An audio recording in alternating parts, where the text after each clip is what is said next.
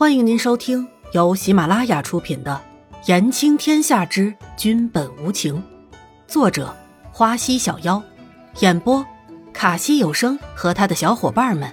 记得订阅、评论哦。第八十九集，天命难违。易嫣然看着清风道长，又看看放在桌上的玉佩。清风道长继续说：“这块玉自通灵性。”还望姑娘小心保管。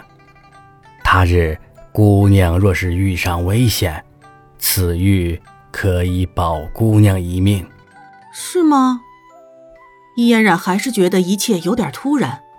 不过既然这个清风道长都已经这么说了，自己也不好意思再推了。易嫣然拿起玉佩藏在了怀里。既然道长都这么说了，那嫣然就不客气了。易嫣然说着好听的话，如果这块玉真的可以救自己一命，那么还真的是非收不可了。想想自己先前的那些遭遇，就知道这个事态不是很太平。再说，带上一块玉佩，对自己而言不过也是微不足道的小事而已。对了，道长，卦象都有说什么呀？易嫣然这才想起了清风道长给自己算了一卦的事情。于是就心急的想知道结果。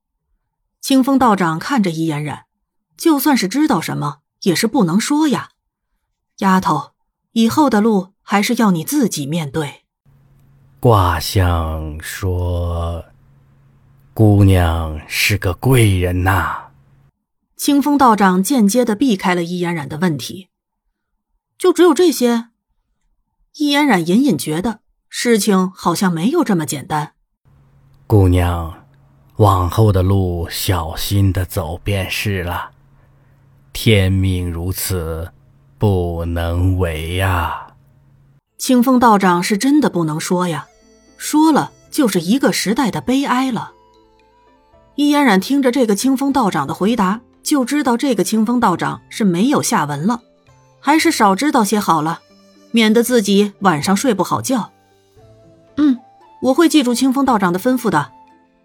易嫣然现在心里可是很佩服眼前的这个道长。易嫣然和清风道长缓缓的往大厅走去，一路上聊着一些有的没的。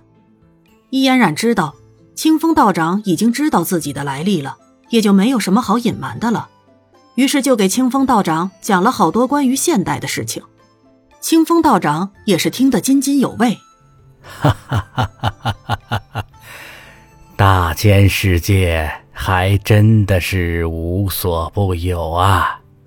清风道长听着易嫣然说的那些个新鲜事，无比的好奇着。